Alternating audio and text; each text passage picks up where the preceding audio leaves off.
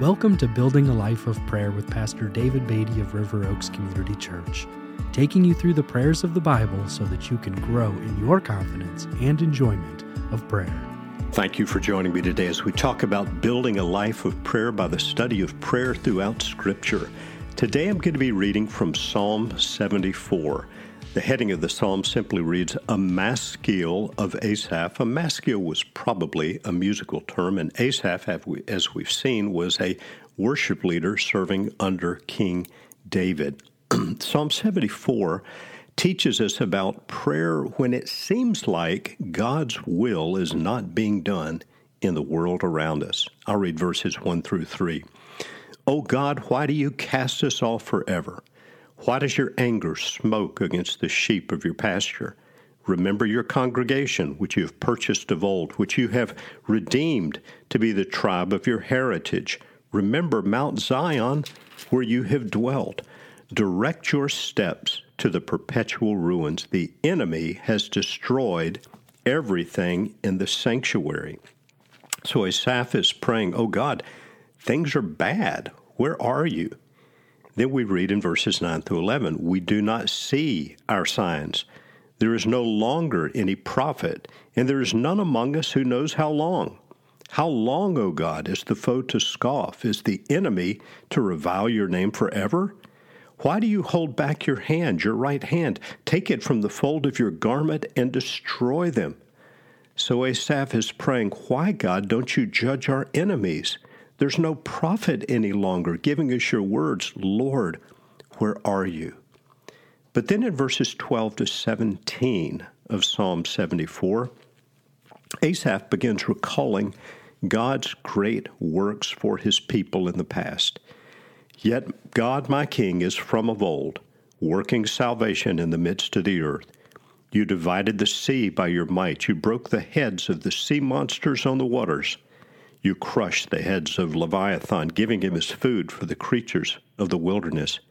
You split open springs and brooks and dried up ever flowing streams. Yours is the day, yours also the night. You have established the heavenly lights and the sun. You have fixed all the boundaries of the earth. You have made summer and winter. And then Asaph prays in verses 20 to 23 of Psalm 74 Have regard for the covenant, for the dark places of the land are full of the habitations of violence.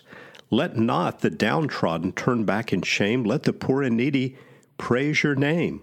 Arise, O God, defend your cause. Remember how the foolish scoff at you all the day. Do not forget the clamor of your foes, the uproar of those who rise against you, which goes up continually.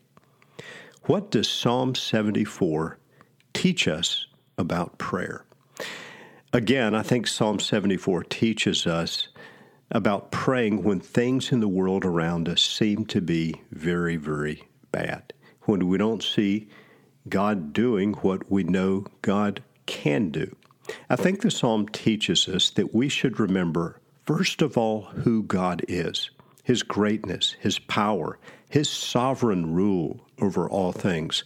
Secondly, we should remember what he's done so faithfully in the past. And again, as verses 16 and 17 read, Yours is the day, yours also the night. You have established the heavenly lights and the sun. You have fixed all the boundaries of the earth. You have made summer and winter. Lord, you rule over everything. You are Lord, you are God, you are sovereign, despite what we see happening around us. And when we remind ourselves of these things, we can pray in trust, in confidence in Him. Would you join me as we pray today? Father, we come to you in the name of our Lord Jesus Christ, and we acknowledge that you are Lord over all. You have established your throne in heaven, and Lord, you rule. We pray for your power to be seen in our world, that you would cause the message of the gospel of Jesus Christ to go to the nations which have never heard. And in our own nation, we pray for your grace and peace and care. And we pray in your great name. Amen.